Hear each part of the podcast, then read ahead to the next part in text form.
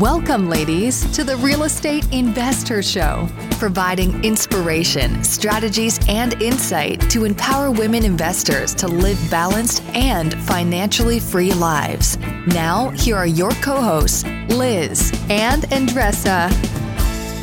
So, today's episode, ladies, you're in for a real treat. We have Alicia Jarrett on our show. She lives in Australia and invests in the United States and actually has five businesses, all in the United States and she got her start uh, with taking a course, and now she has really grown her investing from so many different niches. What we get into today that she's done really successfully in the United States is really transitioning from fix and flips to land investing. And that's a really interesting niche that a lot of people don't talk about enough. But she gives some great nuggets and some great food for thought uh, that you can apply if that's something that uh, is a niche that you want to jump into as well. Yeah, I like that she breaks it down because when we don't know much about land, it, it becomes this big deal, right? And then it becomes high risk. So I like that she she breaks it down and she compares how she evaluates land the same way that she evaluates houses. Basically, she's in the business of resolving people's problems. And many times, as she mentioned, people don't even know they have those problems. So it's a great episode for you if you're thinking about doing land development, this is the episode for you. Before we get into Alicia's story, let's hear a word from our sponsors. When you need mealtime inspiration, it's worth shopping Kroger, where you'll find over 30,000 mouthwatering choices that excite your inner foodie. And no matter what tasty choice you make, you'll enjoy our everyday low prices, plus extra ways to save, like digital coupons worth over $600 each week. You can also save up to $1 off per gallon at the pump with fuel points. More savings and more inspiring flavors make shopping Kroger worth it every time. Kroger, fresh for everyone. Fuel restrictions apply. At Evernorth Health Services, we believe costs shouldn't get in the way of life changing care, and we're doing everything in our power to make it possible. Behavioral health solutions that also keep your projections at their best? It's possible. Pharmacy benefits that benefit your bottom line? It's possible. Complex specialty care that cares about your ROI? It's possible. Because we're already doing it.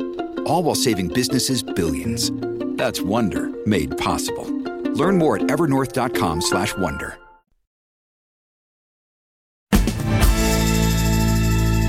Welcome back, ladies. This is Liz. And this is Andresa. Welcome back to the Real Estate InvestHER Show, where we are committed to empowering women to live a financially free and balanced life. We do that week in and week out. And we are so excited to have Alicia Jarrett on our show today. Thank you so much for joining us. Excited to jump into your story and we're getting some get into land investing and some really cool uh, strategies that you're going to share with us all. So thank you for being yeah. Thank you so much, Liz and Andresa. I'm absolutely uh, so excited to be here. Uh, funnily enough, I'm I, I, didn't say this to you both up front, but uh, I've been on many, many podcasts over the last few years. And on my goal, it was actually on a post-it note up here, was to get onto to your podcast. And here I am. There, there we go. Wrapping up 22 with a bag. I love that. I love that. Oh, that's great. Um, so we always like to get connected to all of you listening. Thank you so much for being on this journey with us. And we like to share a very quick tip before we get into Alicia's story here in a moment. So I'm on the docket here, Andresa. I, I, yeah. I'm uh, going to share um, a quick story. I I want to bring everyone back to InvestorCon 2022 for a moment because during the conference, and, and that was our first, um, and we have our, our next one coming up in May 18 and 19. Very excited about that. And Scottsdale. But we, um, during our kind of intro, Andres and I introduced the women there hmm. to us. They all, we also introduced them to our brain. And you're all like listening. You're like, what are you talking heck? about? What, what, what are you talking about? So really quick is that, you know, the brain, and, and I, Andresa explains this beautifully, but I want to explain it in my Liz, Liz, Liz version, is that the, the brain is, is, a, is a voice, it's a voice inside you. And I think it's a way of being that doesn't always serve us. And it's sometimes like a knee jerk, kind of like our, our ego in a sense versus our essence. That's how I like to think of it. Because like Liz essence is like this abundant woman. My ego, which my name is Brooke, my name is Debbie, is my ego, is something that comes up sometimes. Um, and so for me, I want to just share a really quick story because I was, um, we were in the car bringing my my son to his, his birthday party, and my husband um, has this new opportunity on the hook, and it's a really enormous project. And you know, he's I'm asking him questions, and he's sharing some things with me, and I'm like, I said I asked questions or I said something, and at the end of the discussion, because it was 30 minutes, we had a long time to talk about it. Matt goes, "Why is Debbie here?" I'm like, "What are you talking about?" He goes, "Your brain has been super negative the entire car ride. I'm like, what are you talking about? I've just been asking you questions. He's like, no, you're laughing. You're like, I've been like, oh, this is going to be a really big raise. And then you're like, can your team handle that? And I was like, wah, wah. Like every time I said something, you're like, uh, that seems like, and then and I'm like, my new team member, you know, he's really great. I'm like, but he hasn't had a deal with a raise yet. And he's like, all I heard was wah, wah. Like every time I said something, it was very negative, you know? And sometimes for me, Debbie Downer, it's like Debbie Downer from Saturday Night Live. But I'm not a negative person, but when I go to like kind of like, I don't know, an ego way, or when I, I'm not coming from my essence, sometimes I get a little like wah, wah. So anyway, I just wanted to mention that. And it was really, he was really playful about it versus being mean. I'm like, that I, and my son's like, yeah, yeah, we're a little negative, mom. You know, so my nine year old reiterated that Debbie was around. So I kept myself in check and I said to him, Thank you for letting me know that. I wasn't trying to do that. He's like, Yeah, just, you know, I want to hear your positivity and like, you can do this versus like, wah, wah, you know? So, um, why I'm sharing this is that, you know, you know, the key here is that to know what your brain, you know, what that, that, that sometimes that negative voice comes up and to share that with the people around you that you spend the most time with because Andresa will call me out. My husband calls me out. My son now is calling me out. And that's so helpful because I wasn't, sh- I wasn't even, I knew it felt a little negative to be honest, mm-hmm. but I didn't know why. And it really wasn't working for him. So I just say that, you know, know these things about yourself, but also share them with the people closest to you. Yeah. And I think he helps us to Love separate that. and not take it personally, right? So if Liz, uh, my brain's name is Rhonda. So if Liz says, "Oh my God, Rhonda was really rough with that comment or or if I say, hey, Debbie needs to calm down, or Debbie needs to take a break and go to sleep, or or that type of thing. I'm talking about Debbie. I'm not talking about Liz. So it's it it, it people don't take it personal. My son has a brain's name, and and sometimes when think his name, his brain name is Carlos. I have no idea where he got that from, but that's okay. The brain the brain chooses the name. So another day he will say, Carlos, he's having like thoughts that he wants to play on the tablet a lot. I was like, well, tell Carlos that we're not playing on the freaking tablet all day long, that we have other things to do. Yeah. It's like, yeah, but he's insisting. I was like, I got it. I love not doing that to Andre. That that he, he's using that well. he is using that well. And and and again, as Liz mentioned, um, May 18 19, Scottsdale, Arizona. We are having the entire resort for ourselves. Absolutely, Debbie and Rhonda are going to come. We cannot be said, hell no, we're not stay home. And you're going to bring your braids, and we're going to talk about it a little bit more as new folks come along. Um, because it is have it, ha- it has been how being super helpful for us to really determine when that is playing, what it's not, and that's what we all stand for in our conference: real estate strategies, business, and self care. And self care is all about really self development and really understand what we're up to. So if you have not secured your ticket and your your spot at the pool, hmm. please do click the link below. You're going to have all the information there for you. Yes, yes. So, Alicia, thank you so much again for being on our show. And we like to kick it off with this question What lesson has taken you the longest to learn? Oh, that's a big question. If I can first of all start off by just saying thank you so much for sharing that little story right there, because that resonates with me so much. Um, and I often think back in in my journey in business so far. And for those that can tell, yes, I'm an Aussie, so this is the the Aussie accent to the table. um, I don't have a name for my brain yet, and I'm starting to think I'm I'm going to get one. But I call mine the mini me, and that little mini me is like the little person on my shoulder that's going you know, they've got this voice, right? And I often find that the mini me comes out, and this is probably going to lead nicely into my lesson when I'm in fear, when I'm in a place of being unsure of myself, when I'm in a place of, is that going to be really difficult or challenging? Now, here's, here's the, the oxymoron here, right? I'm always up for a challenge and I'm always up for taking things on and learning new things. But every now and then it tips outside the comfort zone or stretches that comfort zone maybe a little bit too far, even if it's things like financial stuff that you go, oh, that's stretching me a little bit too far. and the mini me kicks in. Um, and, and now when I reflect on it, because I've gotten a, a really good place with my business partner as well, that we often will call each other out on, hey, I don't know if you realize, but yeah, kind of bringing the temperature down a little.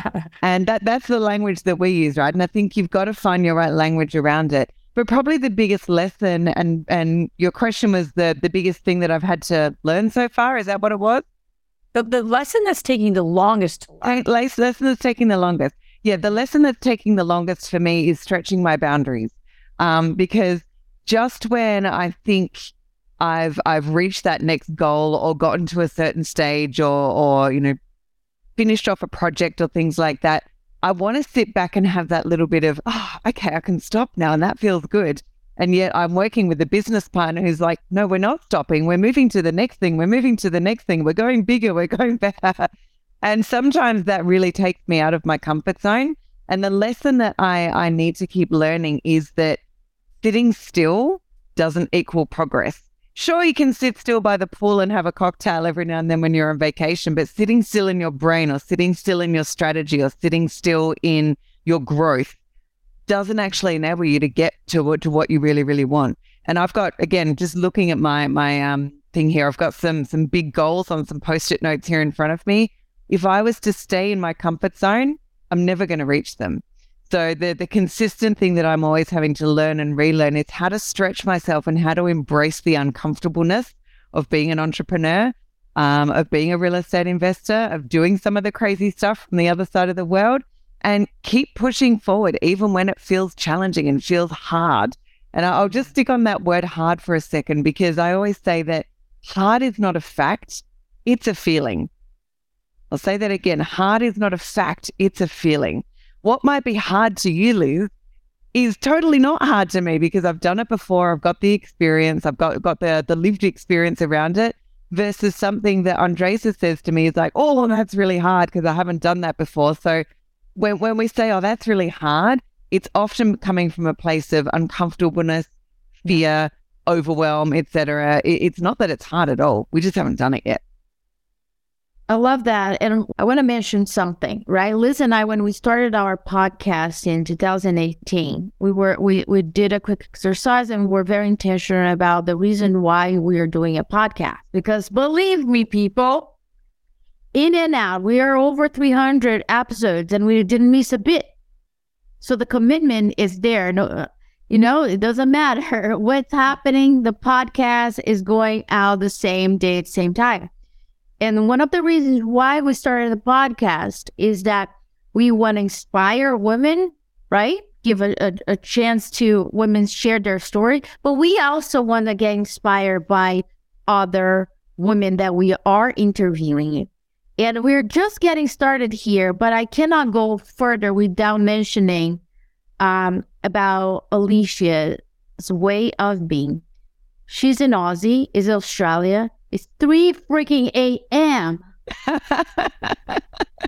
and she's bringing her energy into this full of gratitude and, and really, you know, Alicia, I, I just needed to say this because I come across people that don't have that grit and that does not inspire me. So out of the bat here, I'm like, I am now excited about this episode because this woman woke up as if it is 11 a.m. for her. Comfort zones, right? Like comfort zones. absolutely. So I appreciate you taking the time and and, and being here w- with with us and sharing your your knowledge. Uh, My absolute pleasure. Without goals, without me acknowledging you. Andresa, thank you so much. It's my absolute pleasure. I'm, I'm here to serve and I'm here to, as like you said, the reason why I do podcasts as well, you, you're my, I think you're about my 50th podcast so far this year. And the amount of networks and people and stories and sharing and collaboration. And I just have this inner belief that we, we do so much better when we link arms with others. Um, and we can do that from anywhere in the world, right? So, and any time in the world. Exactly. So, yeah. Let's let's bring it, ladies. Let's go. Let's do it. So you are in Australia, but all your investments are in the US, right? And I want you guys to. I know that you you you pivot from flipping to land, and that's something that we want to dig into it. But in a in a quick summary, how did you choose? First of all, the U.S. Why is the preference to invest in the U.S. and not Australia? And how did your journey start? Yeah, fantastic question. Um, I, I could do an entire episode just on that, but I'll give you the high level summary. There's um now, now here's the thing. I was a real estate and I still am a real estate investor here in Australia. I have uh, a few rental properties and um and I, I've bought and sold properties over the years here, but the cost of entry to the market in Australia is huge. And I'm talking. I live in Melbourne, Australia. That's down south. It's a city of four and a half million people. It's a fabulous place if you haven't been. Come on over, ladies. But um, the average, I'm talking the average, not not the upper end, but the average house here is just on a million dollars. Vacant land is something that's non-existent. You have to go way out into the, the country almost to find vacant land and, and new development. Um, and uh, the, the cost of doing business here is huge. Contractors, resources, things like that. It, it's almost like it's, and I'm not kidding when I say this, it's, it's like, you know, five, six times the price of what we were paying in the US. Wow. The secondary thing is access to information and data and the way of doing business. So here in Australia, it's still very traditional to go through a real estate agent, have all your transactions handled by someone else. Doing off market deal is not culturally a way of doing business over here. And the main reason for that is data, access to information. In Australia, the privacy laws for us to be able to find out what properties Liz owns, where she got her mortgage through, is she on time with her payments? Yeah. Um, what what's the condition of her property? Where did she buy it from? The tax information, any improvements that she's made, etc., etc., etc. The list could go on. You don't have access to any of that information over here. In the US, when we were doing our research and starting to look across the world at different different markets and where we could start to to build, the US just kept ticking the boxes on, wow, we can find out all of this information and we can market to them direct and that's legal and it's accepted um, so it was really just a case of how to do business and what we can do business in that kept leading us back to the US. And for anybody listening that complains about doing business in the US and thinks that it's difficult, I'm here to tell you that the polarity in other countries is vastly different.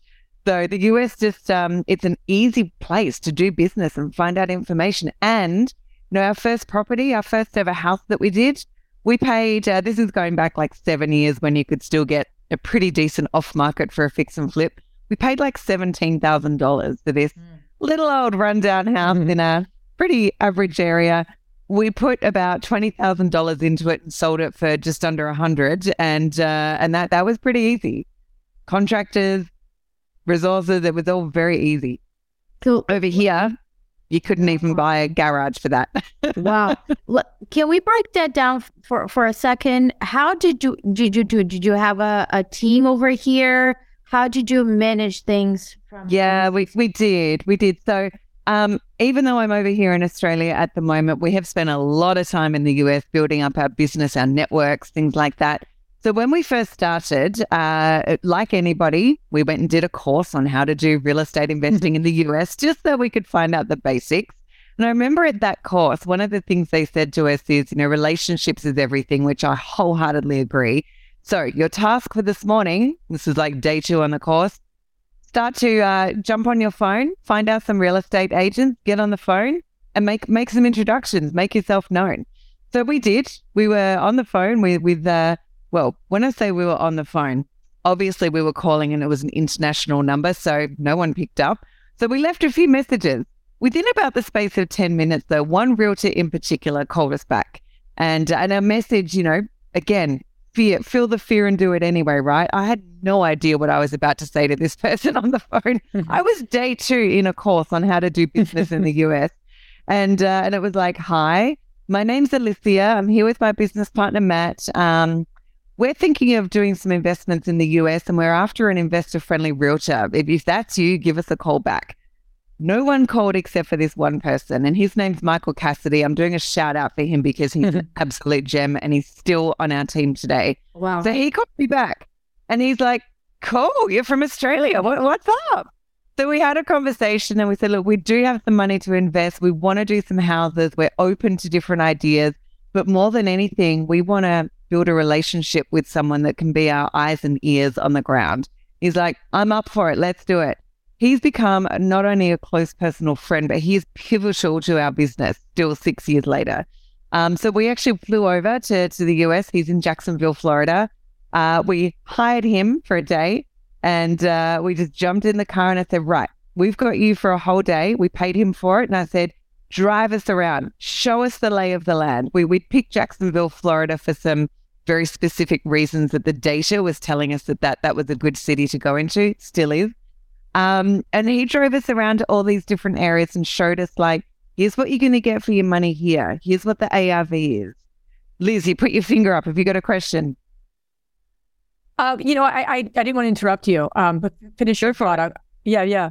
I know. I, I, I just want to. I want to make a quick point about. You have just said that you paid him for his time, Mhm. um, and so I think that's very interesting.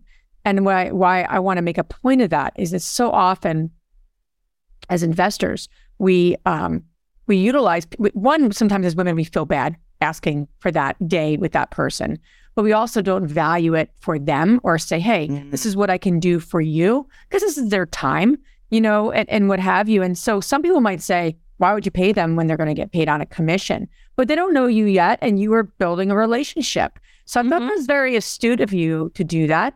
And I, I also think that was like, you're building the relationship by uh, right off the bat saying, listen, I value your time and I'm going to pay for I it. value you 100%. So I, I think that's just something we need to be mindful of. A lot of um, women will call a contractor, oh, walk this property with me, or a friend or an inspector. You know, this is people's time. And so Yeah. folks that are getting paid on the back end, you know, think about that. How can you get creative? And sometimes it takes Love that. he's gonna take it he probably took you guys very seriously. Wow, these people are paying me. No one else pays me. I'm Yeah, sure. exactly. And and he was very much like, no, no, no, no, no. And I was like, yes, yes, yes, yes, yes, because here's here's the the energy of that reciprocity. Reciprocity, what goes around comes around. And, and when we can start to reciprocate and respect other people's time, energy, knowledge, etc. Know, he he'd been a realtor for 20 odd years. There's a lot of expertise, value, um, the the amount of information that he gave us on that day, just driving us around, paying for fuel, all of that, giving us a lay of the land, set our business up for not only our strategy and what we were going to do from there, but also, you know, the people and the places and the different things we were putting into tra- traction. So you can't undervalue that. I completely agree. And on the flip side, Liz, I'll, I'll just say this. You know, I, I've been on uh, a lot of podcasts now. I I've done some of the speaking circuit. I've, I've got a really great network.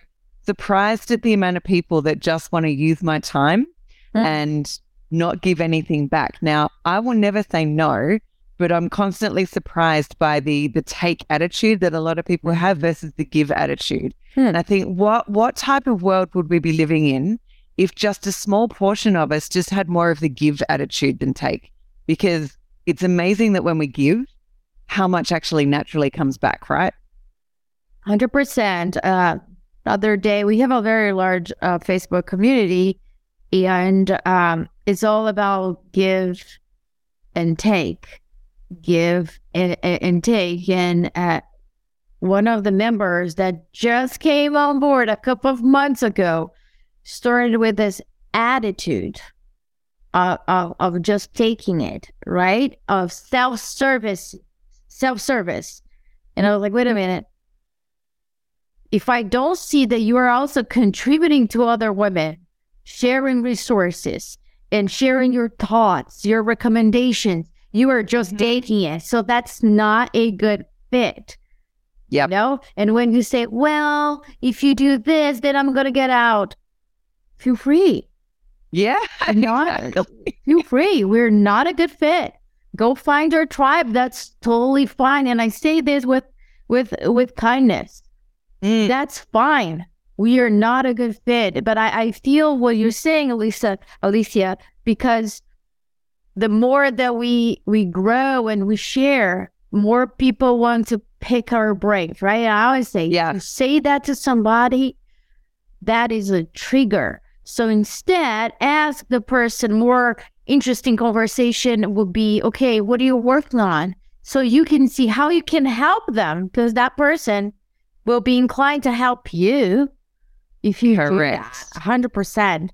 So yeah. talk about correct. the, reciprocity. the exactly right, and then why did you make the the the decision to switch or pivot or diversify from Mhm. flipping to land? Yeah, yeah. The the million dollar question. Um, don't get me wrong. I love flipping houses. It is so much fun because uh, well, we did some of them remotely. Because Liz, to come back to your question earlier, after that that first trip, we put a contractor team in place. We had a project manager. Michael was helping us out, so we could then do everything remotely, which was wonderful. Um, but often we would fly back over for some of our deals and get involved in demo day and just have fun with it, right? But our last deal, we strayed from our strategy. So we had a very clear strategy on this is what we want to spend on a, a, a, an existing property. This is what we want our after repair value to be. This is how much we're willing to put in. And, and we had our numbers and we had our strategy. One part of our strategy was also that we were very passionate. I mean, this is going back seven years ago now, um, where banks were still not helping people out. You had lots of individuals that people had just walked away from houses and we wanted to get the communities back into loving their homes again and getting people back into homes. So our main target was more lower end housing, but it was done with passion and with heart. The last property we did, we strayed from our strategy. We went for a property that cost us about $280,000 to, to buy. The ARV, the after repair value for it was going to be estimated at about 450. Um, and it was a beautiful home. That meant that it was going to be a bigger project. It was going to cost us a lot more. Um, and that was also at the time when almost everybody wanted to do a fix and flip. I'm not going to blame Chip and Joanna Gaines here, but uh, but let's just give them a little bit of credit here, and all the others like them. Everyone was watching HGTV and wanted to get into fixing and flipping homes. And uh, and our last one we strayed because we got a little bit of sparkle in our eyes. We saw this house and we're like, oh, we would live in that one. That's great. And it was the deal that killed us.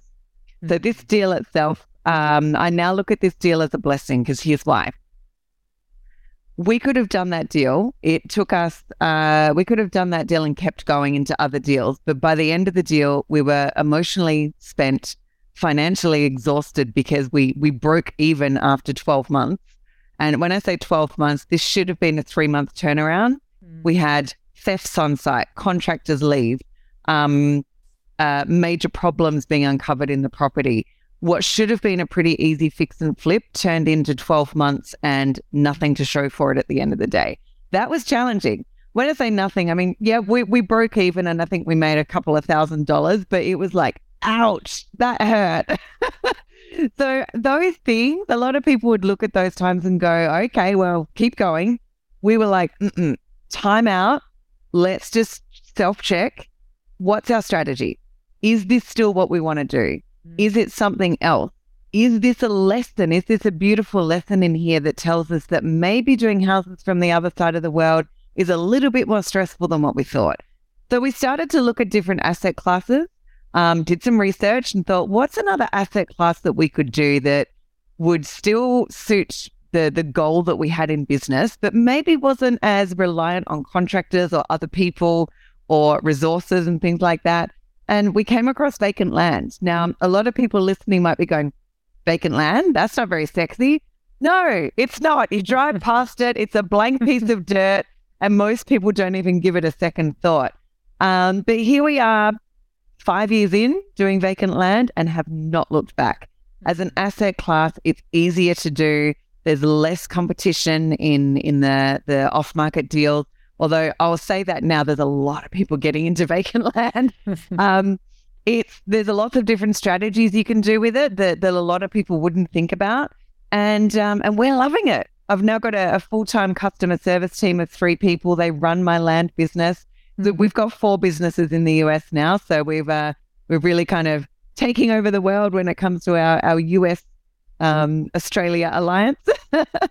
but uh, but the land business is going strong, and and I think it was the best decision from a bad situation that we made.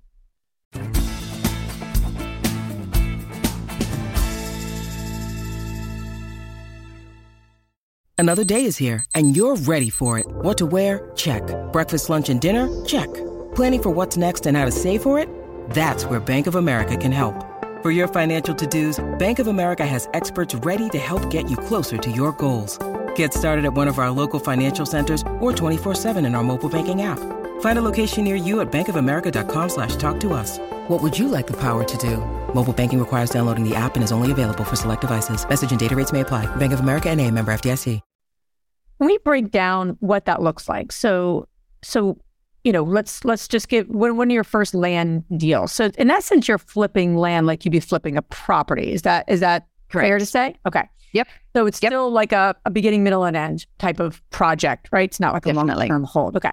So walk us through the first the first kind of project that you did, how you found the land, how you evaluated the land, um, because I, I think it, it's that's a big conversation, especially for even just doing new construction. People are looking at creative ways to do deals now. How do you evaluate the land, and if you're flipping it, you know, how do you um, make sure you're you're adding adding uh, adding the value or not really adding any value, but just making a profit. So Yeah, yeah, how- then you jumped into a new niche, how you set yourself up for success. What are those key learnings early on? Uh, Yep. That'd be great.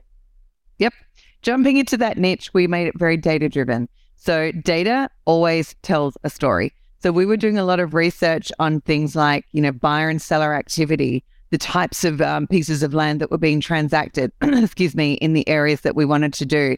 Who was buying? Was it builders and developers? Was it, you know, people that were just doing cash purchases? So really getting an understanding of of the areas that we wanted to go into and um, making sure that that area wasn't oversaturated. So you need to have kind of the right level of buyer and seller activity to then go in. Then, when it comes to the deal itself, I- I'm going to be very surprising here. Not that much different to what you do when it's a house. You're looking at what's the the current as is value of the land, and just like you would with a house when you're looking at rehabbing, and you say, "Oh, okay, it needs a new bathroom, needs a, a new roof, needs new HVAC, etc." Same with a piece of vacant land. It needs clearing. Um, it needs leveling. There's probates that need to be done. Uh, there's title issues or encroachment on the neighbor that we need to fix. So land still has its own set of problems that need to be cleared up or cleaned up, particularly if there's trash on the property or stuff like that, before you can then go and get your after repair value, just like you would with a house, right? It's just different things. So we look at the land on it as is, um, based upon its current zoning attributes, what can be done with it as as it is at the moment. Then we look at okay, well, if we were to fix these things or rezone it or look at the land through a different lens, what could we end up doing with it? Um, similarly to when you get off market properties for houses, same principle with vacant land. We're going and approaching landowners. Typically, our landowners are um, people that have been sitting on the vacant land for five or 10 years or more, and it's got zero improvement on it. So they're just sitting on it. Nothing's happened. It might have changed title with a probate.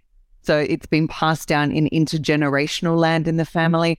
Often, excuse me, often intergenerational land has its own set of problems in things like break in chain of title um, over many years, etc. Maybe it's sitting in a trust and the trust has done nothing with it. Um, a lot of the times it might have been bequeathed to a church. People that, that have vacant land and their family doesn't want it. So when they pass on, they leave it to a church. Church is like, great, now I've got to pay taxes on it. We're not going to build on it. Hmm. So, you know, there's lots of different people and groups out there that are that are owning vacant land that don't want it, have no use for it, or maybe they did have a use for it to build their dream home, but now due to divorce or death or something like that, plans have changed. So, especially if it's if it's vacant land that has problems, a lot of realtors won't want to deal with it. They won't list it if it's got problems because if you get to the closing table and that title is not clear and they can't close, it's a waste of their time.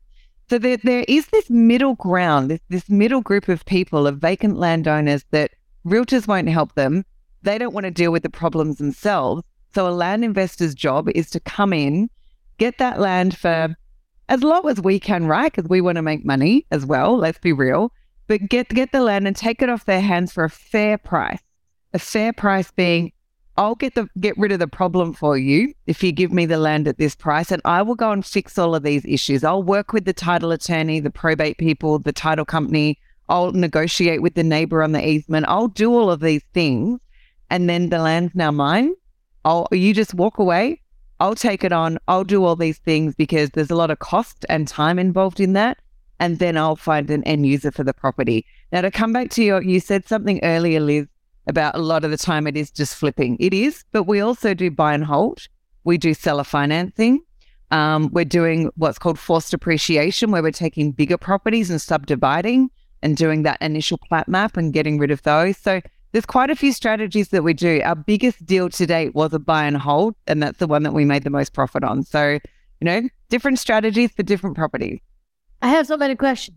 No doubt. We, we, we seriously could take it in like 15 directions, right? I have so many questions because it, it's not just like you you you get the land, you don't do anything with it, and it pass along. So you're adding a lot of value uh, through your your experience and knowledge and resolving the problems. You're resolving a problem from uh, uh, the seller perspective, the land by itself, and also the end buyer that don't want to deal with that. A developer, you know, come on, bring me show already, and then yeah. Who wants to buy a property that's got, you know, no, no, the title's not clear and it's got liens on it? No buyer's going to go, yeah, I'll exactly. so those are problems that can be resolvable, if that's a word, right? But talk to me about the red flags. Why would you say no to a, uh, uh, a land, what are yep. the red flags they say, yeah, this here, it's a no no? Um, yeah. Or what what are the your criteria that will disqualify a land for you uh, to purchase? Yeah, really, really, really great question. Often there's not a huge amount of them. And here's why. I am not the end user of the land. So I am not my buyer. And I think a lot of people will look at a property and go, well, I'd never use that, or I'd never live there, or I'd never build there. But it's not me, it's the end buyer that gets to choose that. So my first approach with my team is we always start from a place of yes. Yes, let's look at that that that proper that property. Yes, let's look at that problem. Yes, yes, yes, yes, yes. Until we get the the dead set no. Now the no might come in two forms, and this is where the red flags come up. The first no might be an internal no for our team where we've done a lot of the due diligence. And the, for example, in our due diligence, we'll go to the county and say, right, if somebody wants to build on this property, what's our setbacks? What's our restrictions? What can we do? What can't we do? And often when there's landlocked properties, a lot of counties will say it's not buildable unless you've got legal access. So then we'll go to the neighbors and the people adjoining the property and talk mm. about easements and things like that. Now, the the only time that we've never really been able to do a deal is when there's absolutely no way to get into that property and due to the topography of, of the property, so the the slope on it, the mm. wetland, things like that, there's absolutely no way that it's going to be buildable. However, in those cases, we've often sold that land to people as recreational land. I've sold land that's been slopes that no one wants to build on, but I've sold it to someone who had enough money and a collection of mountain bikes that he just wanted to build his own personal mountain bike track.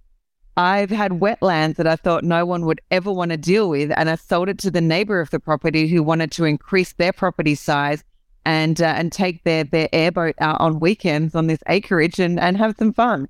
So again, we are not our end buyer.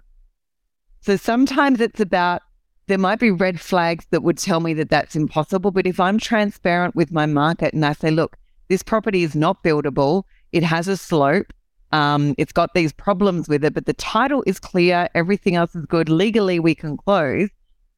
Just because it has those things on it doesn't mean that it's not going to be attractive to someone.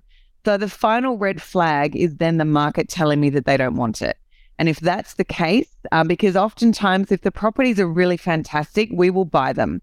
If the properties are not fantastic, I will say to my seller, look, I'm going to take it under contract. I'm going to fix all these problems and do all of the due diligence for you because they don't know where to start with a lot of this stuff.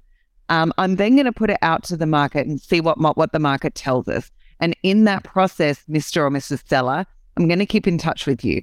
Now, if the market tells us that they simply cannot see any possibility of using this land, then we may just need to cancel our contract and you keep it. I'll give you all the information we found out. I'll give you the survey. I'll give you everything. But sometimes it's not a deal.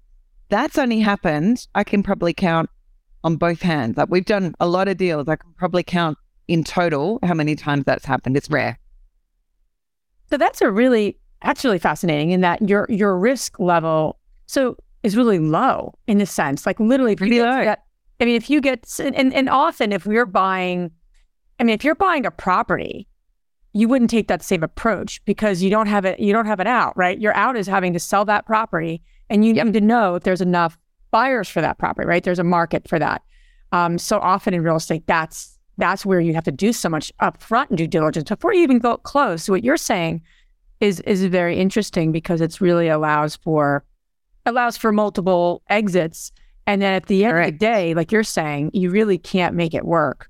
Um, you can get out. Like that's that's that's a pretty that's a nice hedge against yeah you know of, of the risk of what most investors are going through. Right? We need to have our A, our B, our C conservatively underwrite. Like you're going to go through that if you are the one that's closing and there's no out, if you will. Correct. But what you're saying Correct. is so I think that's I think that's very very interesting, especially in today's economy.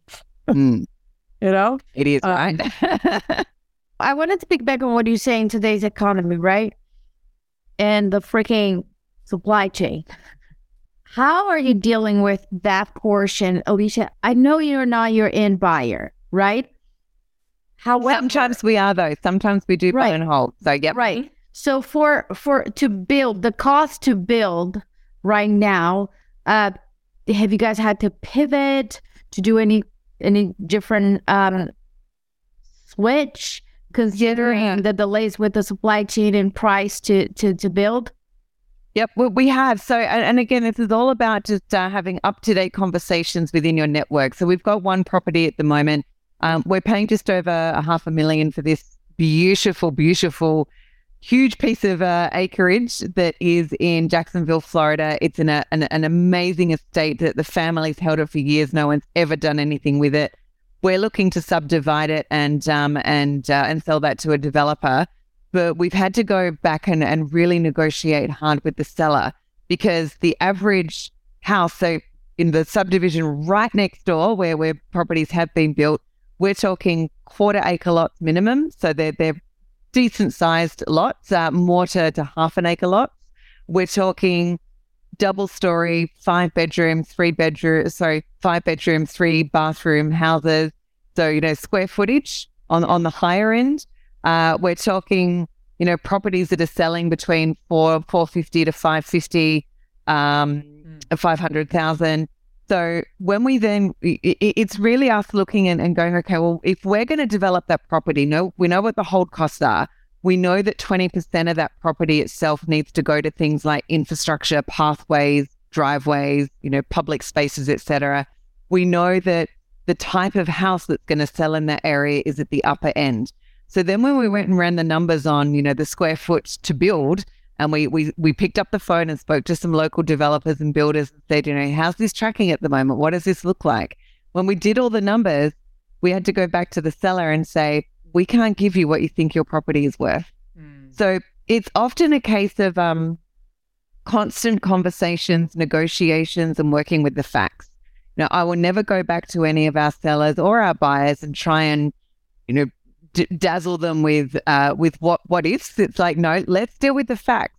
Mm-hmm. Building prices have changed, materials have changed, time has been pushed out. Yeah. So if you still want to sell your property to me, we're going to have to have some negotiation elements in there, maybe some risk mitigation strategies, um, so that as we're progressing and as things come to light, we can have that conversation. Without that flexibility, sometimes you just can't do a deal You know, you you will deal with sellers that are very like, I need to close in 30 days and it needs to be this. Like, well, 12 months ago that would have worked because 12 months ago we were in a very different market to what we are today. Um, and so that that whole process of, and I don't want to sound condescending here because this is not my intent, but often our role is to educate the sellers because they think their property is worth X. They think that they that you could, yeah. you know, you have them say, you can build on that in two months' time and it's going to cost you, you know, $100 a square foot. No, no, it's not actually. so sometimes that that whole process of the relationship we have with them is educating them on, on what today looks like. So important, right? I mean, mm-hmm. people and, and Andresa and I talk about this so so often, and, and you know, it's especially now, pe- people are living like two years ago, a year ago, yeah. and, and they have to come to like reality of today. Yep, exactly, exactly. Market. There's a delay, I feel. There's a delay yeah. their mentality. There really is. Or denial. Correct, well, correct. Uh, Alicia, I love what you're saying though. As the investor, right? As that as that project manager, it is our responsibility to bring the facts out and negotiate. And and yep. not negotiate because we're trying to get a deal, but negotiate a win-win because it is a different market. And Correct. people can't just do deals now, uh, you know, kind of speculatively or not conservatively. It's just not working in today's. Uh, you're going to lose, and you're going to lose big time. And yep. you can't overpay. Um, I was talking to an investor the other day, and they said, "Oh, I'm going to get a great deal. It's twenty percent off where they were a year ago." I'm like, "That doesn't mean it's still a good price." They're like, "What do you mean?" Yeah. I'm like, "Was it originally a good price? Because if it was overpriced then, it's still overpriced." because yeah. you know, and, and that's how we have to think in this market. But I love that you are coming at it from like not an annoyance, but I'm I'm here to educate with facts. That's not facts. not yep. assumptions, not my feelings, my thoughts. Facts. Yeah, yeah, facts. I, I love Absolutely. that. Absolutely strong. It's clear, and it's the way you're going to get deals done today. Yeah. And so. even to, down to, uh, if, if, I can just add two more things to it, yeah. I'm constantly surprised how many property owners don't even know their own properties. So we go and do, they'll go, oh, it's vacant residential. You can do X, Y, and Z with it. And we'll go do the due diligence and it'll be like, it's vacant residential, but only in the classifications of X, Y, and Z.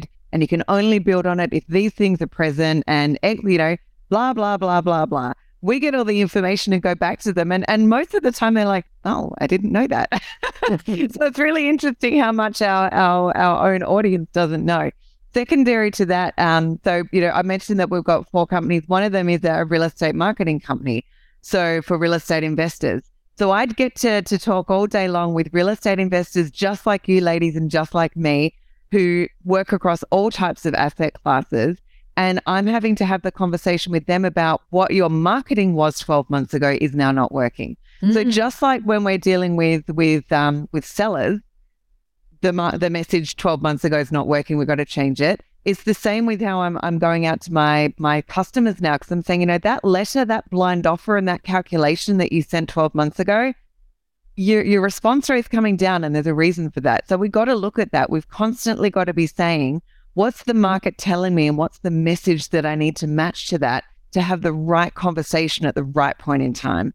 Uh, and it's so important. You, what what your strategy was six months ago might not be your strategy today. So just going back to when we pivoted from houses to land, I think it's really important as entrepreneurs and investors to constantly be looking at our strategy and not just saying it's set in concrete for the year. It's like every month, review it. Where are you at? What's the market telling you? What do you need to pivot on? What do you need to adjust? Absolutely. I, I see that all on the, on the multifamily space, you know, mm. constantly calling other apartment buildings. What's the rent at? Where, you know, rent increases, you know, th- that matters, you know, obviously, especially now in certain hot markets, rent has increased it in a way that's is just at, a, at an all time high. Yeah. However, so backing into all that, constantly saying, "What's the heartbeat?" You know, we were talking about that. The yeah, I love that. What's the heartbeat? Oh, I'm going to use that. yeah, take it, steal it. But it's so true, and yet that's what we need to be as investors astute with. Mm. That's really what we're bringing to the table, you know? And people are like, well, how do I get that? Well, that's why you're an investor. that's that's what we're in this business to do. So if you yeah. figure it out, who are you looking to to get that? You know, like, it, yep. and, and, it doesn't have to be just you. It could be a team, be a partner, but that's like that's where the money is. That's where you knowledge make- knowledge is power. Data is power. Alicia, this has been great. Uh, I gotta have gotta have you on part two. We're gonna do some some more more digging. Uh, I think you gave us so much to think about, and you know the sh- strategy not just for land investing, but applies to so many different niches. So, yeah, um, where can the ladies listening learn more about you and, and follow you along your journey? Yeah, absolutely. So they can uh, go and check me out at uh, Alicia at superchargedoffers.com is my email. Um, best one, I'll, I'll, give you our marketing company because that's where I tend to spend most of my time these days. Uh, then superchargedoffers.com is the website. Also, if they want to check out our land business, they can go to sell.landscouts.com. That's our acquisition site for our land business. They can give my team a call. I'm more than happy to jump on a call with anyone at, I'm going to say any time of the night or day, perhaps not 3 a.m. again, but uh, give my team a call, which is 888 538 5478. My team's got access to my calendar. More than happy to jump on to, to talk about strategy, marketing, land, anything that people want. That, that's great. All this information, ladies, you can find on our show notes. Now we're going to transition to our fabulous three questions. The first one, Alicia, is what book about land development would you recommend? It could be a book, it could be a podcast. What resource about land development would you recommend? Oh, What's really interesting in that question, Andresa, there is not a huge amount out there about land. Maybe um, should write one. Yeah, there you go. I'm thinking, I'm thinking there's a book on the horizon here, ladies. Uh, there, there's there's a few things out there, but um, uh, oh, vacant land, vacant land, vacant land, or a podcast or a resource. Yeah, the, okay, resources. There's loads of resources out there with vacant land. So with vacant land, um, don't feel like you have to do everything yourself. There's companies out there that will do comps for you, that will run um, analysis for you, that will do due diligence for you, things like that. Lots of different coaching groups out there as well. Uh, I'm going to say uh, one is is REtipster. So there's a guy called Seth Williams who was one of the original guys in Vacant Land. He's got a fantastic YouTube channel called REtipster, and he is so free. You've talked about giving before he gives and gives and gives with so much uh, free information on how to do vacant land. So start there. Awesome. Second question is What is the most powerful routine that you do to live a financially free and balanced life, whatever balance means to you? Routine. Uh, one thing is, you know, we can get stuck so often in just work, work, work, work, work. Um, and exercise is a huge part of it. So I've definitely got a routine around what time I get up in the morning. I get up at just after five. I'm online by five thirty, and you know, servicing and and helping my US customers, um, maximizing my time during the day. But I could end up working until six or seven o'clock that night because the reality is, as entrepreneurs, we can work some pretty long hours. So a must have for me is a break in the middle of the day to either go for a walk and listen to a podcast, go to the gym, but get outside and get some fresh air. And I'm always amazed that the times that I miss that, I find as, you know, by the time I get to 2 or 3 p.m., I'm a little like, oh, little bit deflated. But when I go out and get that fresh air and that walk or that exercise or head to the gym, I'm back and I'm ready to get started. So always making sure that you are part of your agenda for the day. Awesome. Last question. Which woman, famous or not, has inspired you the most? Oh, actually going to say Brene Brown. Um, I absolutely love Brene Brown. I've followed her for many years from her very first TED Talk. She inspires me the most because I think what I've learned a lot from her is to embrace all of me. Um, you know, flaws and all, we we all come as leaders. I I, I am a leader. I've got a, a quite a big team across all of our our businesses, and and I come to my my leadership and my business as me not as someone that I think I should be or someone that I think they think I should be. It's like authenticity, vulnerability, saying even to when I'm on the phone to to customers, it's like if I don't know the answer and I don't think I'm the expert in that, hey, I'll I'll, I'll say that and I'll go find out. Um, so following Brene Brown and a lot of her stuff about how we show up as women in business has been truly inspirational for me. I absolutely love her. Love that. Love that. And she she is on our our short list. We we will have her on our podcast some way or some some fashion, right? We we will not give up on that. She's she's one of our yep. favorites. Um, Alicia, thank you so much for being on our show. Thank you for sharing all your your wisdom, your nuggets, and and your way of being. So really appreciate uh, you being here with us today. Thank you so much, Liz and Andresa. It's my absolute pleasure. Um, I've got a big smile on my face and a cheek ache from just our conversation so far. So I can't wait to connect with you both and to all the listeners out there. Thank you for taking the time to to listen. Thank you so much. Really appreciate your time. If you enjoyed this podcast and want to receive updates on our next interviews, go to our website, therealestateinvesther.com. There, you can subscribe to our show, become part of our investor community, and get updates on upcoming episodes. If you like our show, please share it with other women who would benefit. And don't forget to leave us a rating on iTunes. We'd really appreciate it. And as always, we encourage you to take one action as a result of today's show and put it into motion so you can live both a financially free and balanced life. Thanks for spending time with us. Ciao.